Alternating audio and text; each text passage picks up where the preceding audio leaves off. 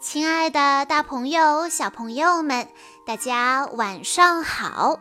欢迎收听今天的晚安故事盒子，我是你们的好朋友小鹿姐姐。今天是来自新疆和田的王建立小朋友的生日，我要送给他的故事来自《小公主苏菲亚》系列，故事的名字叫做。特别的朋友，今天苏菲亚、安博和詹姆士都非常的兴奋，因为罗伦国王说，巴尔德里克国王和艾达王后将要到王宫里做客，而且会有一位特别的客人跟他们一起来。罗伦国王对孩子们说：“我希望你们能一起帮助那一位特别的客人，让他能像在家里一样。”苏菲亚、安博和詹姆士都向他们的父亲保证，自己一定会做到的。安博小声地对苏菲亚说。这个特别的客人很有可能是一位公主。王室的喇叭响了起来，苏菲亚他们一起到宫殿门口迎接客人。一开始，苏菲亚和安博只看到了巴尔德里克国王和艾达王后，他们没有看到什么公主。苏菲亚说。也许他们最后决定把公主留在家里了。突然，有什么东西从马车里跳了出来。啊，那是一只小独角兽。安博说：“这显然不是一位公主。”苏菲亚开心地说道。这真是一个最棒的惊喜！原来这只小独角兽是巴尔德里克国王和艾达王后的宠物，它的名字叫做珍珠。苏菲亚、安博和詹姆士都对珍珠的到来感到十分的兴奋。艾达王后说。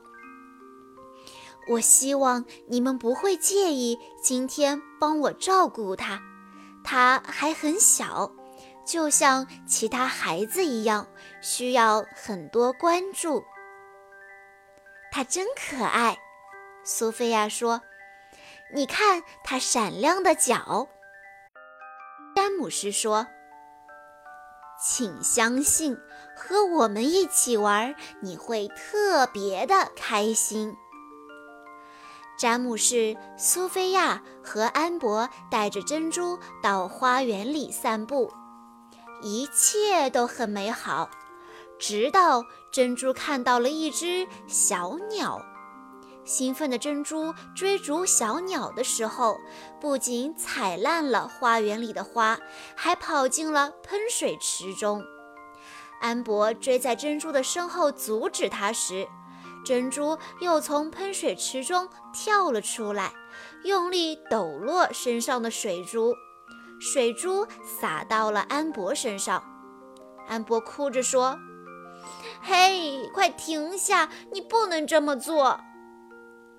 照顾珍珠一点儿也没有他们想象中的那么简单。”詹姆士决定和珍珠玩游戏，会飞的。马蹄铁这个游戏非常有趣，所有的王子都喜欢这个游戏，珍珠一定也会喜欢。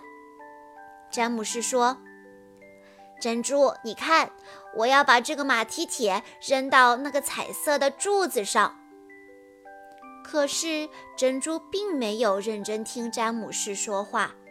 他在半空中就把马蹄铁给抓住了，并把它还给了詹姆士。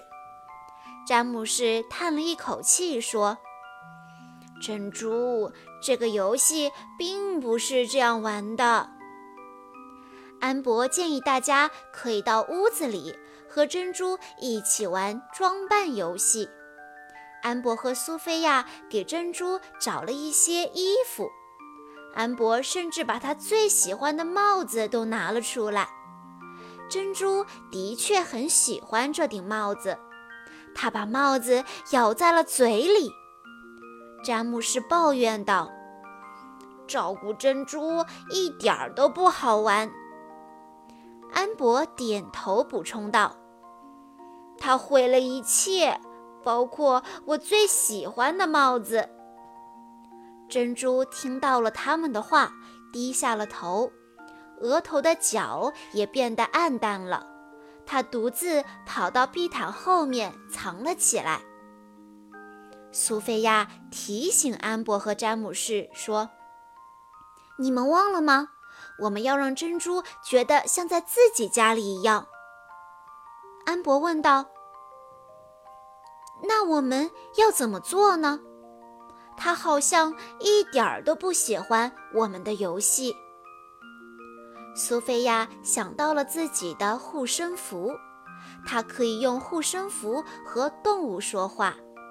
通过护身符，苏菲亚知道了珍珠最喜欢音乐，于是她请来了宫廷乐师。活泼欢快的乐曲让珍珠非常的兴奋，他从地毯后面跑出来。詹姆士、安博和苏菲亚也非常喜欢音乐，他们和珍珠在一起跳起了欢快的舞蹈。苏菲亚高兴地叫道：“快看呐，珍珠的脚又变得闪亮了。”苏菲亚敏捷的思维和她的护身符拯救了这一天。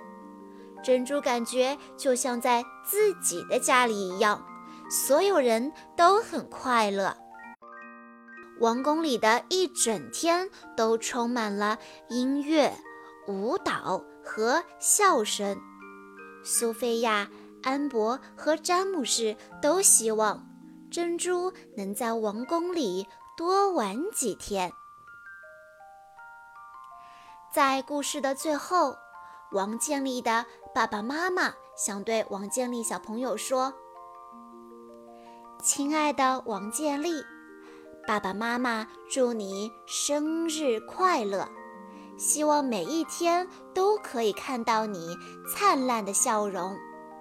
然后我们想要告诉你，你和哥哥永远是爸爸妈妈最爱的宝贝。